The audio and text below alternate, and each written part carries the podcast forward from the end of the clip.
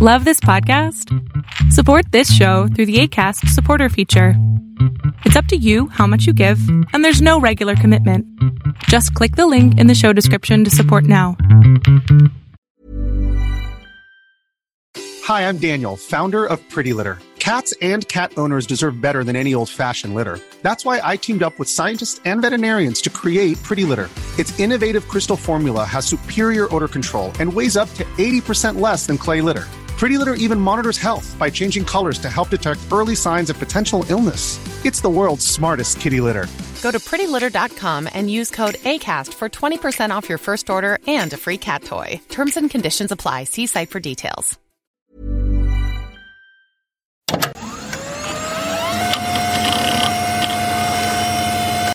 This is an episode I've wanted to do for a really long time.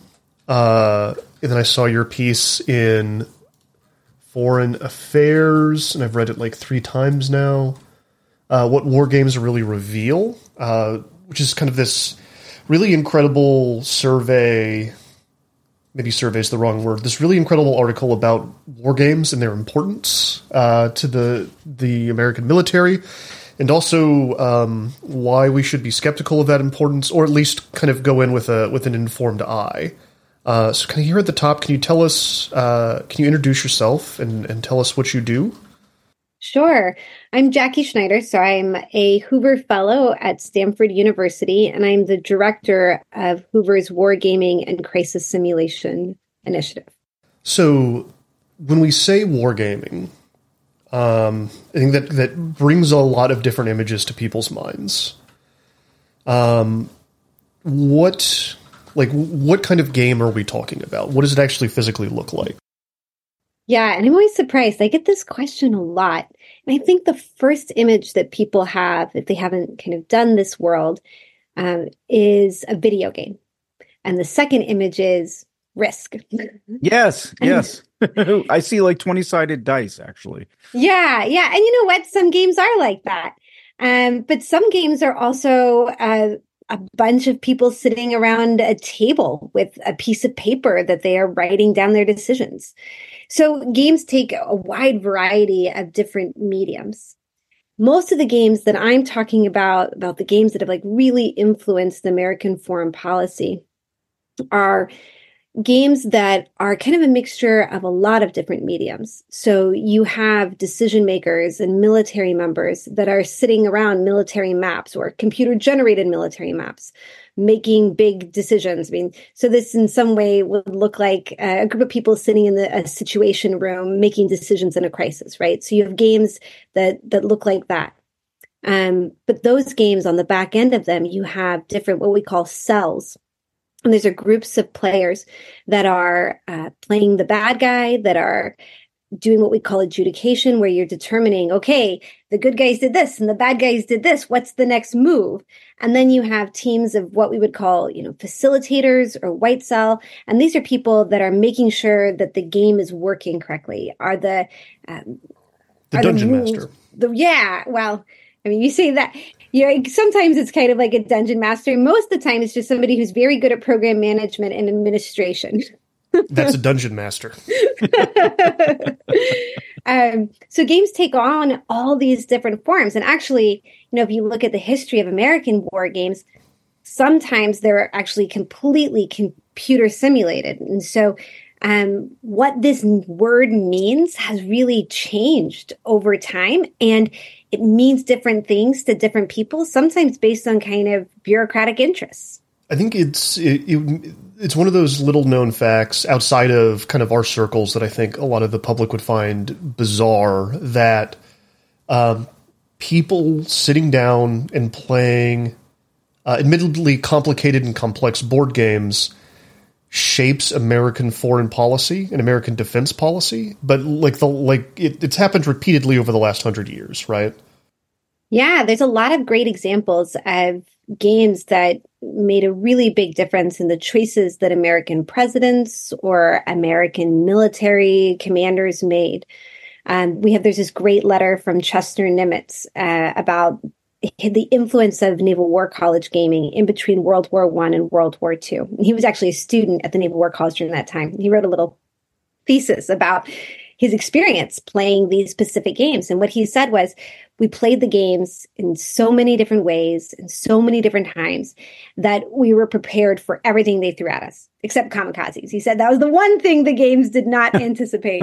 so you have games like that, right? That drove what turned out to be the World War II American Navy, that drove the kind of focus on big carrier groups um, and a whole different set of tactics from what they had been uh, leaning on, you know, in the previous war.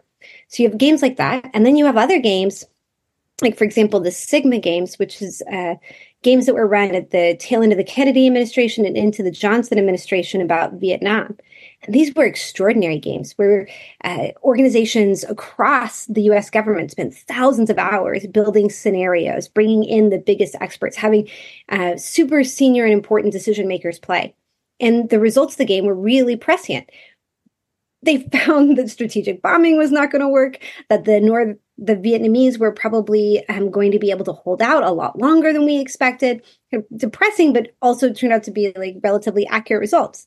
But the games ended up having almost no influence on US foreign policy. In fact, so far, no historian has found evidence that the games were ever even briefed to Lyndon B. Johnson. And we have countervailing evidence that some of the players, uh, including good old Air Force General LeMay, actually campaigned against the games um, and were, you know, lobbying through the halls of the Pentagon and in the White House about how uh, the game was rigged and uh, Air Force would have done much better in real life, right? So you have examples of games that have this huge influence on foreign policy. And then you have other uh, examples where the game should have had huge influence, but they end up not, right, for these kind of bureaucratic reasons. How do you make a game match up with reality? I mean, how do you find what makes a game valid? Ooh, yeah. Well, you just said a, a social scientist sweet word, valid. Um, and in my world, you know, as a social scientist, I think of uh, two, maybe three types of validity, right? One is internal validity. So are the findings that I am that I find in my game, do, does the logic of how those findings work make sense, right? Have I created something that doesn't have substantive bias in it? Um, and then there's external validity or ecological validity. And that type of validity is about does how my players do, how my players play in the game represent how they would play in real life. And you need both, right? You need your players to play like real life, and you also need to build games that aren't substantively biased. But this is a really big trade off because sometimes the things that I do to make my players buy in and the things that I need to do to make them act like they would in real life also can create substantive bias. Um, and so, as a game designer, you're constantly, if you're trying to make games that are valid, you're constantly dealing with this trade off. And the other kind of really big trade off is what I would is generalizability um, and just pure numbers, right? For every game, there's a, a variety of different outcomes. And if you only play it once, you know that it's valid for that one time, but you don't know if somebody else played it or if we played it in a different week, if that would lead to different outcomes. And so that's also a real struggle with making sure that the results that come out of games have some sort of kind of valid, I don't want to say predictive, but that they're more or less valid representations of what the future could be. Do you have any examples of military board games where maybe the the incentives were perverted or something went wrong and like the outcomes were not valid? Well, this actually happens all the time because the reality is we don't know which outcomes are valid or not. And so it's really, really easy to bake a game um, because who's to know whether, you know, you've got it right for what we're talking about? I mean, nuclear war, right? Like, who knows? Did we get it right? Did we not get it right? Hopefully, we never know. And um, so it is really hard to kind of check afterwards. And so this this actually becomes a huge part of a lot of Department of Defense war games. So I mean, there's examples going back into once again kind of the inner war between World War One and World War Two period, where air power is becoming bigger and there are advocates within the army air corps that are saying hey listen this airplane is going to be a big thing. We need to invest more in them. We need to think more about the integration of air power into the core army. And then you have a bunch of kind of land power advocates that are saying no no no no no. Like this technology doesn't make sense. Don't do it. And so there becomes a time when they're having this really big uh, war game thinking about kind of the future of, of land power and the air power advocates finally convinced them to use an air an airplane like yes i've got my airplane and i'm going to prove to everyone how influential this technology is but they set up rules in the game that limit the, the the way that the airplane can be used. So you you bake in rules that make sure that the um, the airplane isn't going to have this kind of revolutionary effect. I mean, there's other examples where you know you have a series of games run by the Office of Net Assessment, which is a small office in the Pentagon that does kind of really um, big thought ideas, they were kind of the progenitors of the revolutions in military affairs idea. And so they had a series of games in the the end of the 1990s, early 2000s, is looking at the future of different types of technology. And the first few times they play it, they're not getting the results they want. Like they want people to play this game and be like, yeah, let's invest in unmanned. Let's invest in, you know, information technology. And they're not getting that.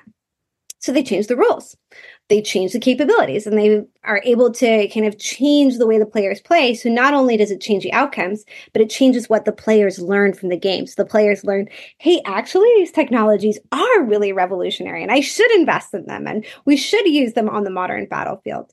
Um, so those are just kind of two examples. Um, but there are, you know, there's, it's, there are kind of almost all big games have some sort of intentional or unintentional bias baked into them because of who pays for them. It it almost sounds as if they're political projects in and of themselves. These games. Oh yeah, I mean they're they're extraordinary ways of influencing ideas. The act of playing in a game, a good game, is so immersive, so evocative that the players learn from their experience. That means that it's a really compelling tool to convince people about what you think you should invest in, for example, right? And and then quite often the results of games feed into either campaign planning processes or budget and acquisition processes. So if I'm the Navy, and I want to buy more ships or I want to buy more aircraft carrier, you can imagine a, a, game report that comes out and says, Hey, we really could use more aircraft carriers. That's going to be the type of game that you're going to want to report to Congress, right?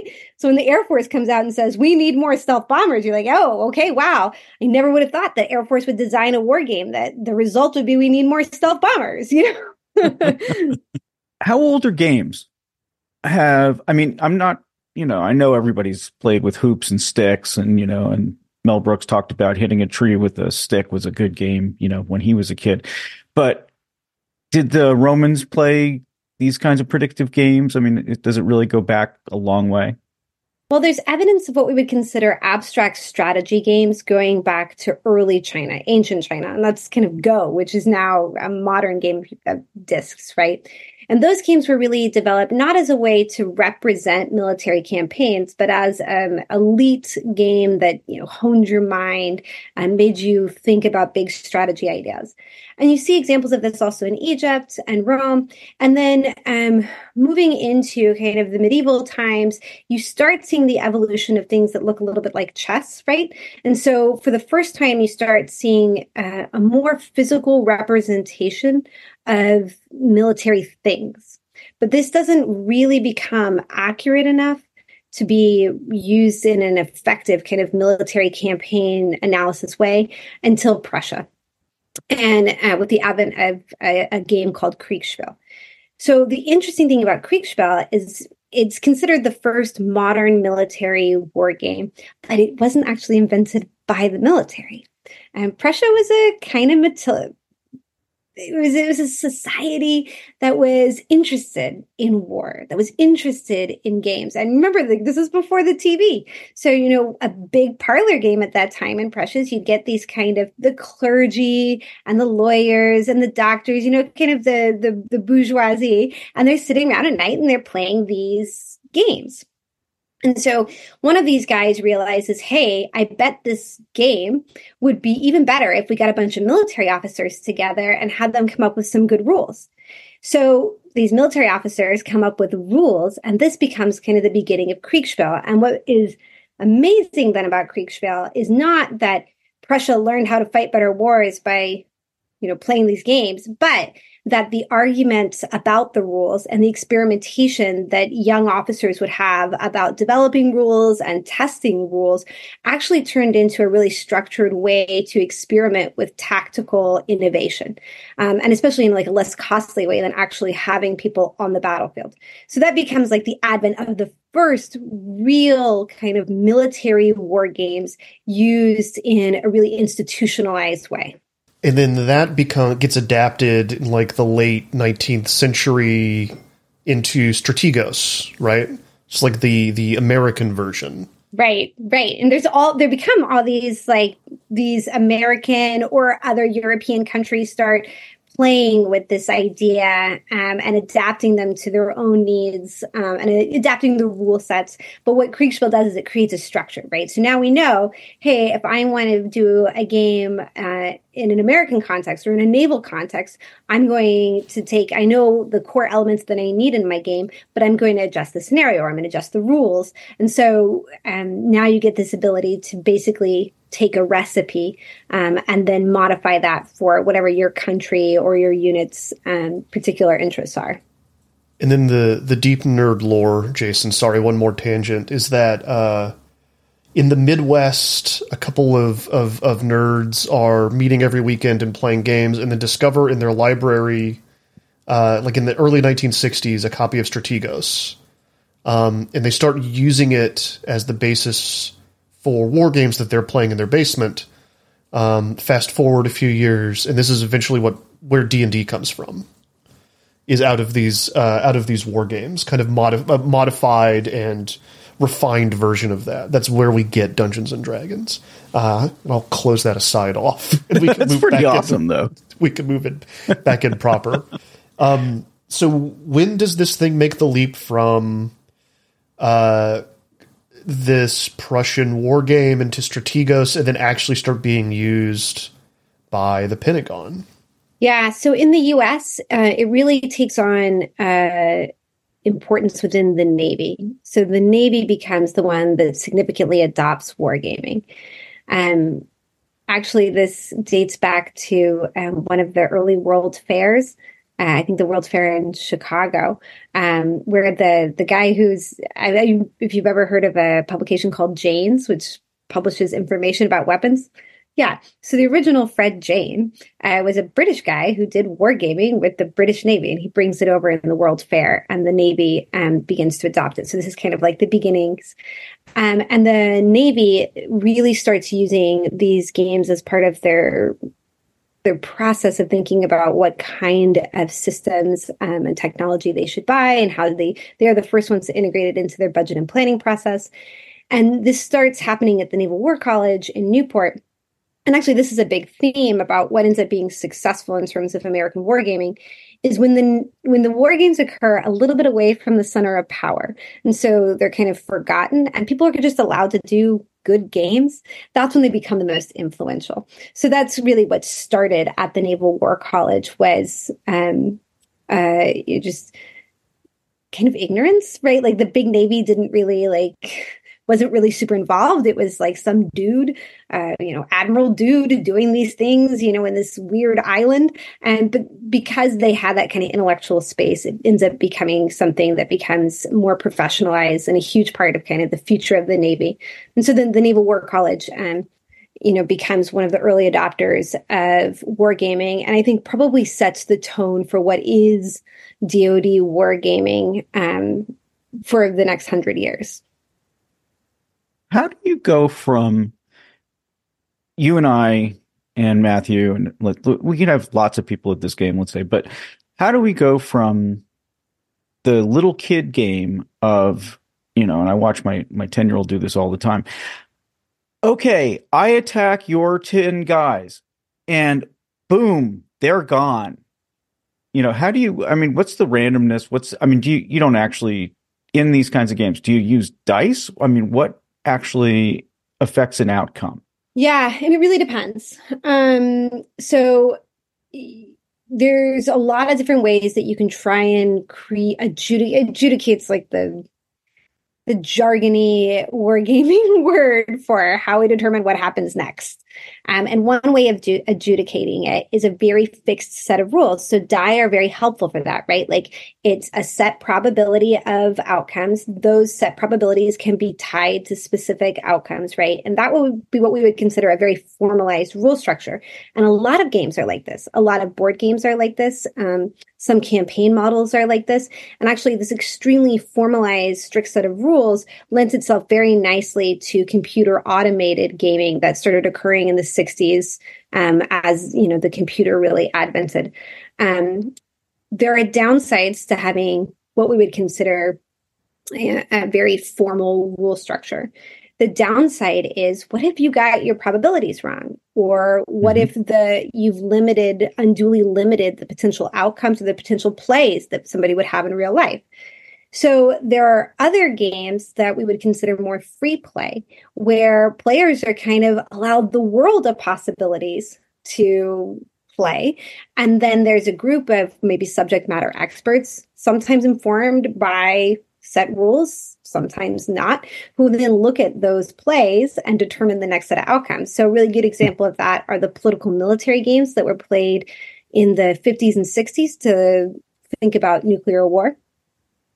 Um, so that's another example. And then there are, you know, other examples that are more of a hybrid where you do have some sort of formula about what what the probability of kind of the next outcome is, but that is also informed by a series of experts. Um, and it's really the rules, it's like how you determine those outcomes where the most bias can end up in a game. And so it's it is extremely difficult to make sure that you're making the right rules. And actually when I run my academic games, my academic games, my goal is to get lots and lots and lots of people to play so I can have more generalizable results. I generally fake adjudication. So I want to know, I want them to think there's another move. I want them to be invested in the other move. But as soon as I introduce rules that to determine what the next outcome is, I'm either making it very difficult to compare across the second move of the game or I'm inserting like my version of reality. So what I do is I tell them that they have a second move, and then I give them all the same outcome. And, but those are, you know, there is a big difference between some of the academic and analytic games I run versus some of these DoD games. My academic and analytic games have a very defined question, and I am willing to sacrifice a lot of these kind of bigger complexities to answer a refined question that's not what's happening in these big DoD games. In the big DoD games, you've got like, you know, 20, 30 questions that they're trying to answer. And um, so it's a lot more complicated. So tell a little bit about the games that you are, you know, doing that aren't military. I'm just curious uh, what outcomes you're trying to determine. Is yeah. this like in the corporate boardroom or, or so, you know, I I my research looks at emerging technology and conflict. So I've spent a lot of my time looking at technology or scenarios that we don't have good data for. So cyber, AI, um, and the interaction of those technologies with nuclear crises. Thank mm. God we don't have a lot of good data on that. So the first uh, series that I ran was on cyber vulnerabilities in nuclear command control and communications. And my question was, okay, if there was a vulnerability in NC3, would that make people use nuclear weapons earlier? And secondarily, if I give somebody a cyber weapon that they can use to attack nuclear command control and communications, will they use it? And so that game we ran over three year time period with over 580 players. Was, um, each team is a group of five that put us at about 115 groups. Um, and we played with about 70% American, 30% foreign, lots of different types of expertise. You know, you had uh, venture capitalists and then you had foreign policy decision makers and then sometimes you had students, right? So you get a really um, heterogeneous, like a lot of differences in the population. Um, and what we found from that was that cyber vulnerabilities do not create this like incentive to use nuclear weapons earlier Instead, the danger is actually in misplaced confidence in cyber exploits. So we found that people really wanted to use cyber exploits to attack NC3 and that that had knock on implications for instability and escalation.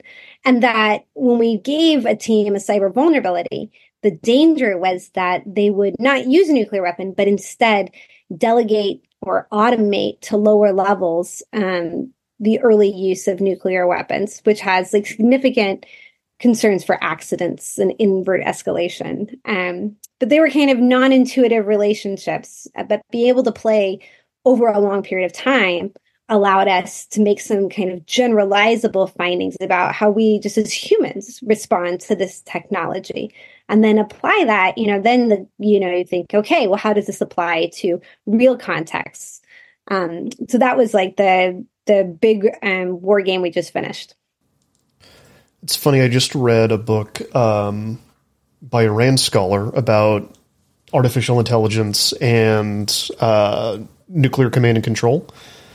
Um, and one of his big one of the big takeaways is that uh, there's one of the things that makes deterrence work, quote unquote, as far as it works right now, is uncertainty, and that and that all of these new technologies and this automation will uh, create overconfidence uh, and make pe- make people think that they know more than they do, and could have could have the knock on effects that you're talking about that you've discovered that you've discovered in this game. It's pretty yeah, fascinating. That's exactly what we find is that it is certainty and not uncertainty that causes the damage or the danger. Right, because just because you're certain doesn't mean you're right. No. Yeah, and and when you when you cede authority to these uh, to the, to these machines, uh, you know all sorts of bad things can happen.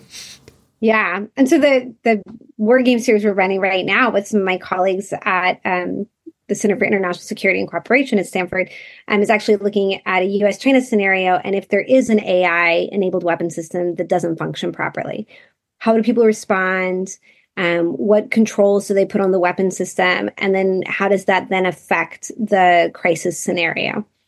Um, so we're also looking at that. And we're having LLMs play the game and comparing that to human players to see is it man versus the machine? Uh, what are we what are the similarities and differences? Which LLMs are you using? So the first iteration of uh, this comparison, we used ChatGPT 3.5, and now we're using ChatGPT 4.0.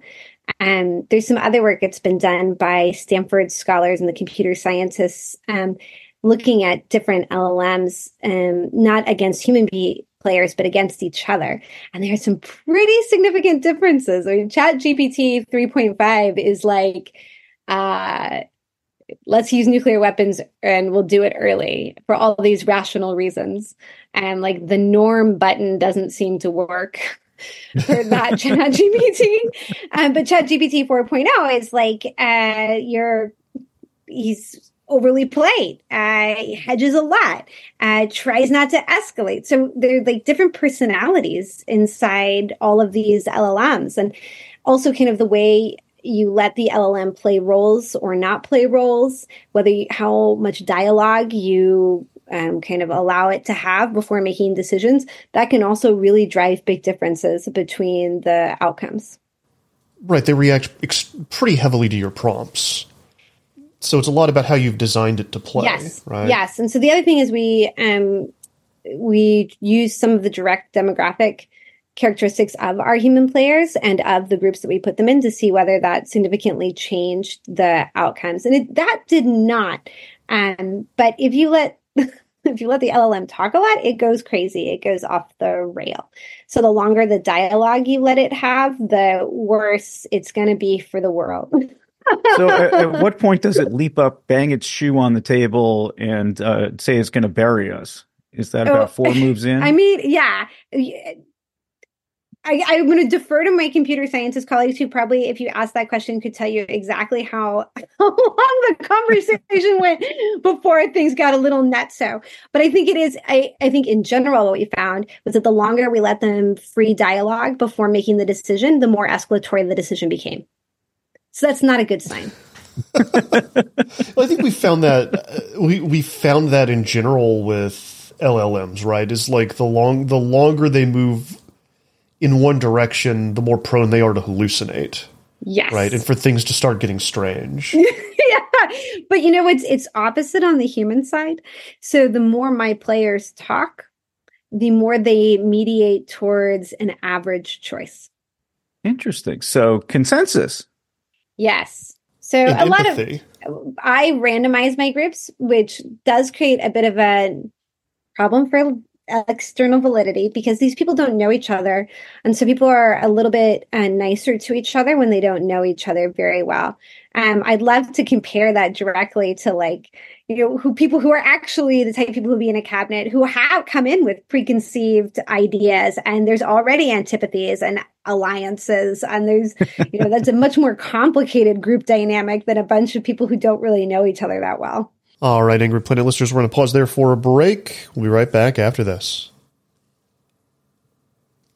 All right, Angry Planet listeners, welcome back. Life is full of what ifs. Some awesome, like what if AI could fold your laundry?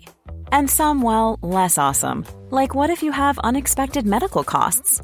United Healthcare can help get you covered with Health Protector Guard fixed indemnity insurance plans. They supplement your primary plan to help you manage out of pocket costs. No deductibles, no enrollment periods, and especially no more what ifs. Visit uh1.com to find the Health Protector Guard plan for you. It's that time of the year. Your vacation is coming up. You can already hear the beach waves, feel the warm breeze, relax, and think about work. You really, really want it all to work out while you're away.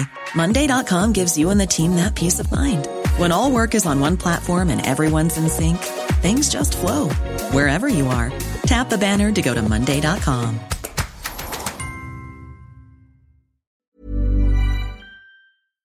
Can we can we switch tracks here just a little bit? Um, I'm wondering about what happens on like a meta level when there are complaints or debates at the table about the rule set and how things are set up.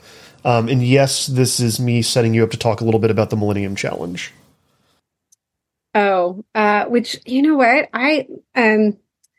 Okay, so yes, players can often uh, disagree with rule sets. Uh, you know, LeMay says this when he is so angry about Sigma. He says, "Well, you you bias the game by setting up bad rules about air power." Um, we in the wargaming community would say this is when the players are fighting the game. Um, maybe they're fighting the game because they don't like the order of battle. Maybe they're fighting the game because they don't like the scenario. All Americans fight the game. I, I my American players generally fight the fact that the war has occurred. Like, why we never let this happen? Why are we here? You know. so there is always that element of fighting the game. Um, and then there's the like, okay, you come back after you've made a move and you see the outcome. And you say that that's not the outcome that would have happened. I disagree with the um, the way that was adjudicated, and that's very dangerous as a game designer because once you get once players don't buy into the game, you no longer get those uh, kind of super valid. You know, players then just start treating it like a simulation and less like they would in real life. So that can be pretty dangerous um, for game designers. Right, the illusion breaks. The illusion breaks down, and when the illusion's broken down, like the the data, I would assume is kind of thrown out the window. Yep, exactly. Um, and I that's always the that's the the constant balance that you have to do when you're designing and running a war game. So the, the, one of the things I really like about the piece is that its main thrust is that we have these games, especially in the modern context, not necessarily, uh, or I guess maybe I should say, the Pentagon and the Defense Department at the moment.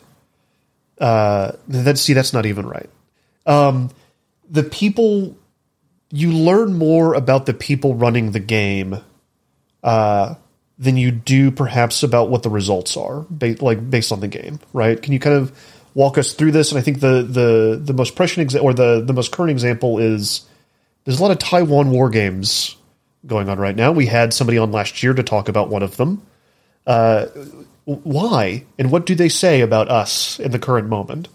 Yeah, um, the Taiwan games are particularly interesting because you're seeing them being run at a wide variety of different institutions. So, um, think tanks on both sides of you know what you would consider kind of a right and a left, as well as the centrist think tanks. Um, they're occurring publicly. You know, they're on 60 Minutes, uh, which means that there's some level of interest or fascination coming from the general society and general public. Um, and now you have games run, you know, by Congressman Gallagher, for example, who I thought this is pretty remarkable. Got a bunch of congressmen to stay after work and sit for hours with each other playing a war game uh, about Taiwan. So that's pretty remarkable to see that many games. And I think one of the big differences I see between these games versus some of the war game references that you heard in like the 2010s is that this, while ostensibly being about deterrence, these are not really deterrence games. These are not, hey, it could end up in war. How do we avoid it? It's it's in war. They have invaded. How do we defeat? And that is a really, really significant shift. So if you're looking from the outside at these games, who's playing them, um, how often they're being played, what they're being played, I think what it shows you is that the general consensus in America is a pessimism about China and less debate about the inevitability of China invading Taiwan. I think there's a also a lot less strategic ambiguity about the US's willingness to support Taiwan. And while I haven't seen these public games um, call for American troops stationed in Taiwan, um, they're pretty explicit about the amount of support that Taiwan will need from the United States to include um, air support, naval support, as well as you know munitions and um, kind of like general weapons um, allocations. So I think it signals a pretty significant shift in US foreign policy towards China. And it also signals that both sides, both Republican and Democrat, see this as a, a really, really strong potential in the future. Um, and the fact that it's not just coming out of the Department of Defense is also a really big deal, right? These are kind of civilian institutions. So just by playing the game, you're showing that there's been an outcome determined, uh, or th- right? I mean, they wouldn't play the game this way if they didn't think this was the way it was going to happen. Okay, right. These are not games where they're like, "Will China or won't China?" They're not also not games that are "should we or should we not." It's how. How do we support Taiwan? Not if. What? Another thing I'm thinking about right now is that art broadly does affect uh, American foreign policy uh, and reflects the way the public is the public and our officials are thinking about things. Um, you know, we did another episode recently talking about the movie The Day After and its effect on Reagan. Mm, mm, yeah. Um, you know, Biden uh, recently talked about seeing the new Mission Impossible movie and it, it making him think about AI. Uh, but games are different games work in a different way. What what is it that a game can do that moves people in a way that like a movie or a television show or a book does not? Well, okay, so this is very this is something I don't completely understand, to be fair. I, I don't really understand why a war game gets a lot more national press than uh, you know a model or a analytic report. Um, and actually, I'm exploring some of that with one of my colleagues at MIT, Erik Lin-Greenberg. We're trying to understand kind of why do people invest more in information if it comes from a war game than other types of analysis. So I don't completely understand that. But the act of playing and the the visual nature and we started this conversation with like what does it look like to be in a war game the visual nature of that act has some sort of strong emotional response for us. In fact, you, you mentioned um, the role that kind of theater and art play on presidential decision making. There was a game in, I, I want to say 1984, um, that was televised. It was like Ted Koppel, um, and it was a multi multi day series written actually by like Graham Allison, um, who's uh, now at Harvard, and and I think um, Les Gelb, who was at later was at the Council on Foreign Relations. So they write this like beautiful, evocative uh, game, and you sit there and you watch, and you can still get them. In fact, um, my archivists have have grabbed these TV shows. You can watch these TV shows. And then the TV show ended up creating a whole different set of responses from society. So there was backlash and then there was also interest. And so we've actually seen this in the past where games have have been used as theater, as kind of uh, art in order to influence societal understandings about kind of big foreign policy issues. And there's something about this I mean, you you should watch the the video. I mean they're in the this room with all their fancy kind of computers and uh, pieces of paper all these like white men sitting around a table making very important choices. You know you see flashes of the different scenarios. And so um, there's something that i think people really connect to because we all kind of we can put ourselves in the player's shoes. And then as players, you put yourself in the president's shoes in this immersive way that you don't do in other forms of analysis. Right, and it's supposedly not scripted, right? I mean, I mean, a good game isn't scripted, at least in terms of the outcome, right? Yeah, exactly. I mean, there's there's these um, uh, Schelling used to design a bunch of games in the 50s and 60s. Thomas Schelling, and he's he was talking about him. He said, you know, you you do these games for five days. They did a series of games at Camp David over a five day period. And they said that coming out of the game was like coming out of a dream because they so immersed themselves in the experience that it was really, really hard for them to then like turn it off. And I know anybody who's done Department of Defense war games, you build enough crisis scenarios and like ways in which the world goes really bad. And then something happens in real life and you're like, no, you know like and it, it, becomes you immediately and I, am you know i'm someone who can be critical of war games but i do it too. Something happens i say i played this game you know? I know where this goes. I don't. I don't know where this goes but i feel like i do because i lived it and experienced it. Um i funny story when i was in college um many years ago decade two decades ago I did a, a fantastic war game and that was a six party talk. So it was like North Korea, China, and this is before North Korea. I'm going to date myself. This is before North Korea went nuclear. And so I played on the China team and I wrote a really great memo and I got an A. I was like really proud of myself, right? Um, and then my first job coming out of college was as an intelligence officer in the Air Force Watch in Korea. So sitting in South Korea, watching everything that North Korea was doing. And I remember I was working, I was on the night shift one night, and there was all these rumors that the Kim Jong Il was going to test a nuclear weapon. And I was like, I have played this war game, you know, and I wrote a memo uh, explaining all these like very well reasoned explanations for why the relationship with China was too important. The North Koreans were never going to test a nuclear weapon. And at the end of my shift, I hit send, and wouldn't you know it, they tested that nuclear weapon like three hours later. Oh, you know, but it it was good as a 23 year old to learn this lesson that you should not take too much learning from any one single experience in a war game. well, the map is not the territory, right? Right. Exactly. Uh, and I tracked this down, and I will probably put. Uh, I think I found it all on YouTube. Uh, the Crisis game. Yes, the Crisis game. Yes, the Crisis game aired in yeah aired in four parts. Um, and it's in its these experts kind of gaming out a Soviet invasion of Iran uh, over the course of four nights.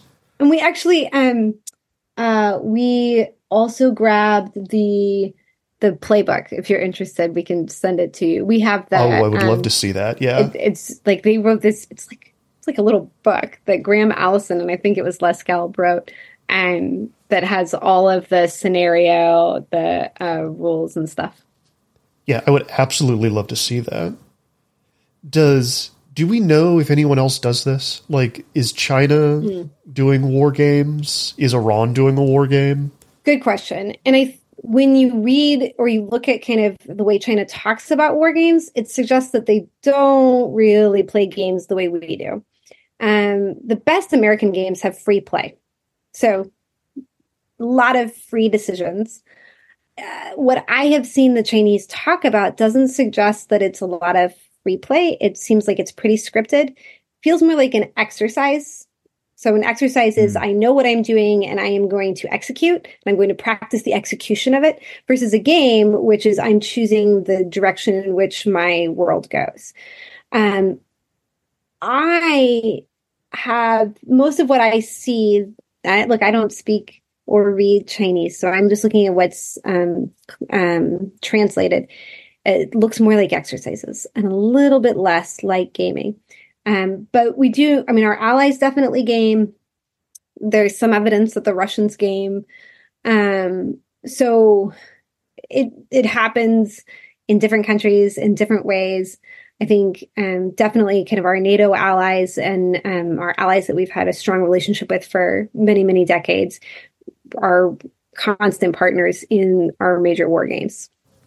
So my other question is uh, kind of related to that is what do you think China or Russia sees when they see, you know, a news report from us, uh, a piece in the Washington Post uh, about, you know, us gaming out the invasion of Taiwan? How is one to respond to that? Yeah, and I think the Chinese um, look at what we're doing and say, "Oh, uh, that doesn't look very uh, ambiguous." um, I think if I was China, I would watch what was coming out and think that the US was pretty serious about defending Taiwan. Um, and in some ways, that can be the point of doing these games at all, right? It becomes a costly signal for deterrence credibility. Um, I I'm not sure that the Chinese or the Russians watching these games understand that Americans there's still a lot of room for choices and decision making for Americans in wargaming. Like war games, if, if I'm a, you know, the reports I've seen of Chinese war games are like, we did this and it means this, right? Like it was very deliberate. And I don't think they necessarily understand that the way these games, these Taiwan games are evolving is it's not all controlled, right? Like um, there are debates that are occurring. The, the, constituencies that are playing the games, that are advertising the games, are representing different sides. And I'm not sure that they know or understand enough about kind of American bureaucratic politics to understand that that the politics that's happening underneath the games.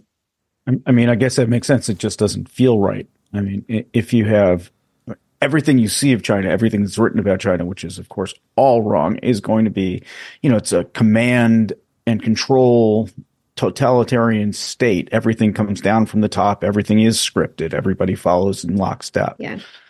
Um, which I'm going to guess is not 100% true somehow. But yeah, I would imagine that just as the news of uh, us that gets over there is perhaps uh, different than, than, the reality, right? I mean, I think the hard part always uh, for decoding the U.S. I mean, for the U.S., we um, we always we feel like we don't have enough information about you know China or Russia because they control information better. But us as a democracy, we have a lot of information out there. We have people talking all the time. There's it's easier to get information, but it is harder to know what is the actual opinions of American foreign policy leaders because there's so many of us talking. Um, mm. that and it's like the games too. Okay, there's lots of games. Do any of these games represent what the U.S. military thinks? Do any of these games represent what the Biden administration thinks? Um, decoding that, I think, is a very complicated um, understanding, and you really have to know kind of who's who in the zoo. The like the the People magazine gossip behind how these foreign policy decisions are made. Have games like this ever been played between actual adversaries? I mean, like, did we ever get a really cool game between like the Japanese and the Americans, you know, or the uh, anyway, just yeah, um, and that's a good question because um, we we have found games where the Russians came over and played a with the United States at the Naval War College, but it was in the 90s. So was Russia a good guy, bad guy? Not sure about that. Um, I'm part of a, a track two dialogue uh, between the US and China on AI, and we have been using scenarios as a way to structure useful conversations. They're not war games, but the scenarios and playing through scenarios, we've actually found to be extraordinarily helpful to being able to kind of understand how to put yourself in the other side's shoes and have kind of a more open conversation. We've also used war games. Um, one of that academic war game that I ran, we ran it as part of a track two between India and Pakistan. And in that case, we actually um, put the Indians and the Pakistanis on we mix them on same teams, which is a kind of a cool um, idea for trying to create trust between people who aren't don't normally see themselves as being on the same side. But that's a good historical question. I'm going to track down and see if I can find any U.S. Soviet games. That would be awesome. What should the public? How should the public read the games that America plays? Like what?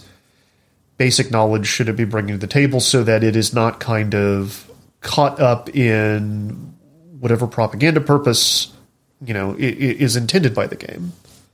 Yeah and i think the first thing is just understanding who's playing and why are they playing.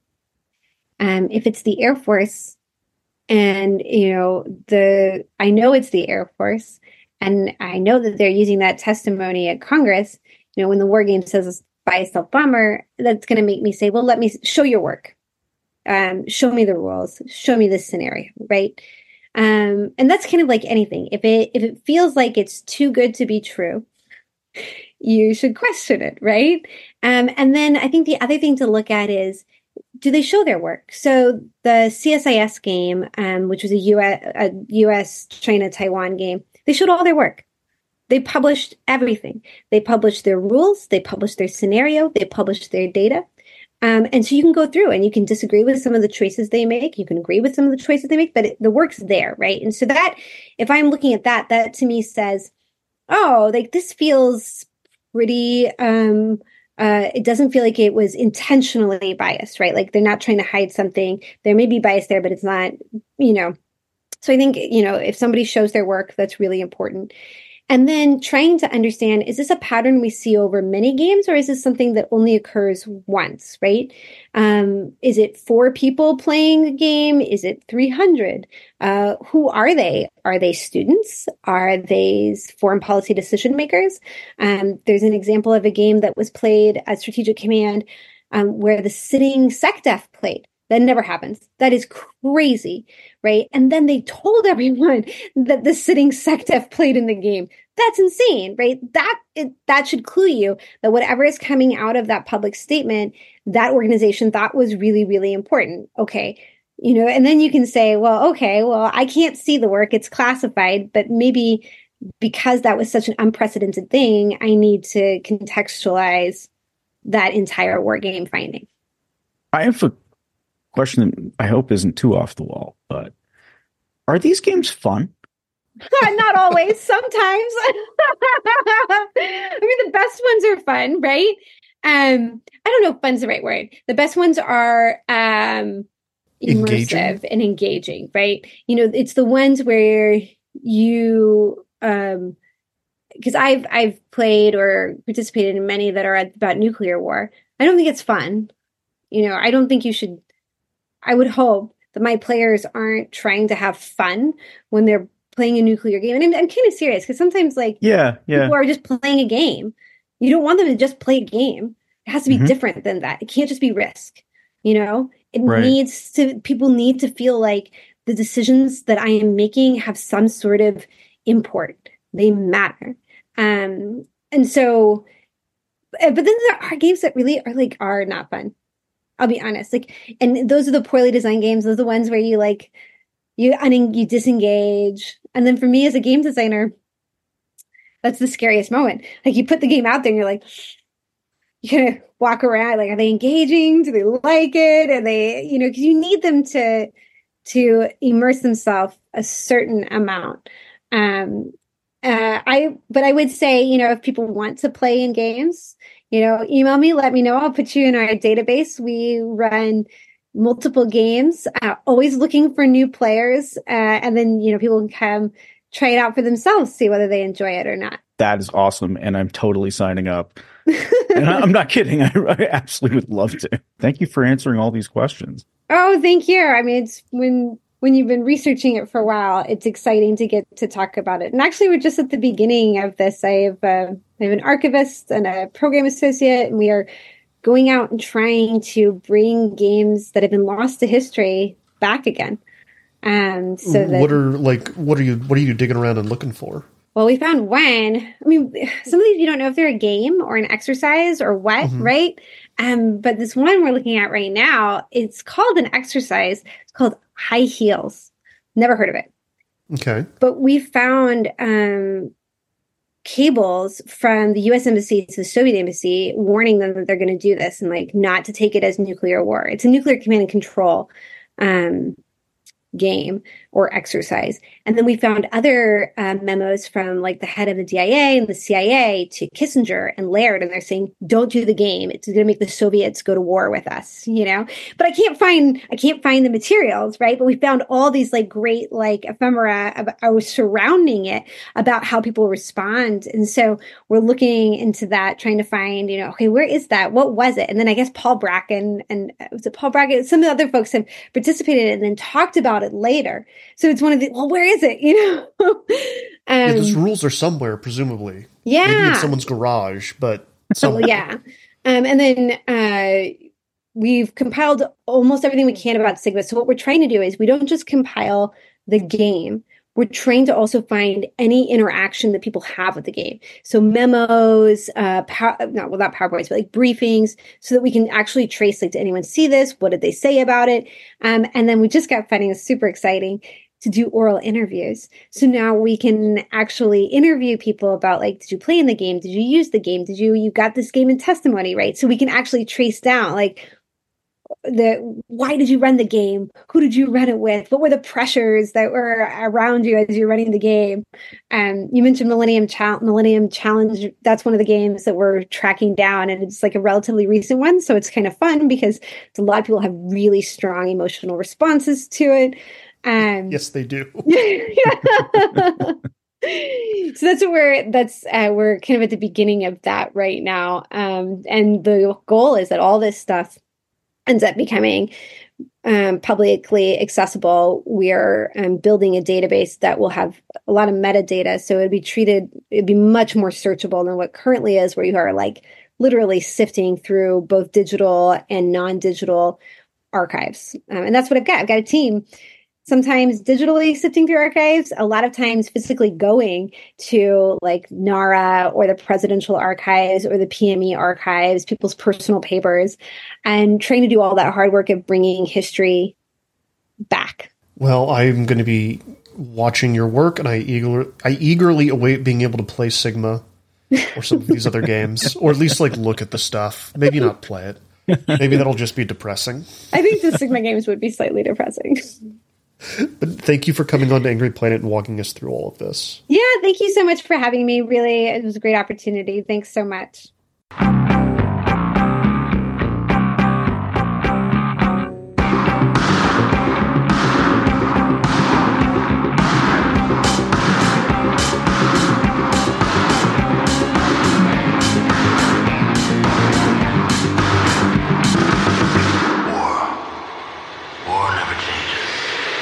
That's all for this week, Angry Planet listeners. As always, Angry Planet is me, Matthew Gault, Jason Fields, and Kevin Knodell. It's created by myself and Jason Fields. If you like us, please go to the Substack, angryplanetpod.com or angryplanet.substack.com and kick us uh, that $9 a month. It helps us keep the show going.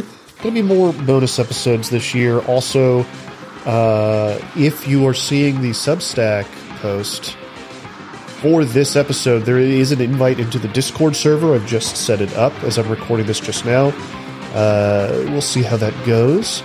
I've also made a couple changes to this particular episode based on some user feedback that I've been getting, which I have invited. It's going to be a little bit more of an interactive show this year, too. Oh, I'm trying to get some intro music or intro noises that's fast, uh, that lets people know the show has started, that the ads are over. So there's a little kind of click noise that we used from, uh, from one of the, the past incarnations of the show to see how I feel about that and how the audience feels about that. Anyway, we will be back next week with another conversation about conflict on an angry planet. It's going to be a good one. It's going to be look at Russia and Ukraine from someone who has been inside Russia for a long time. Uh, it has a very interesting perspective. Looking forward to it. We will see you next week. Stay safe until then. This is Craig Robinson from Ways to Win, and support for this podcast comes from Invesco QQQ, the official ETF of the NCAA. The future isn't scary. Not realizing its potential, however, could be. Just like on the recruiting trail, I've seen potential come in many forms as a coach. Learn more at Invesco.com slash QQQ. Let's rethink possibility. Invesco Distributors, Inc.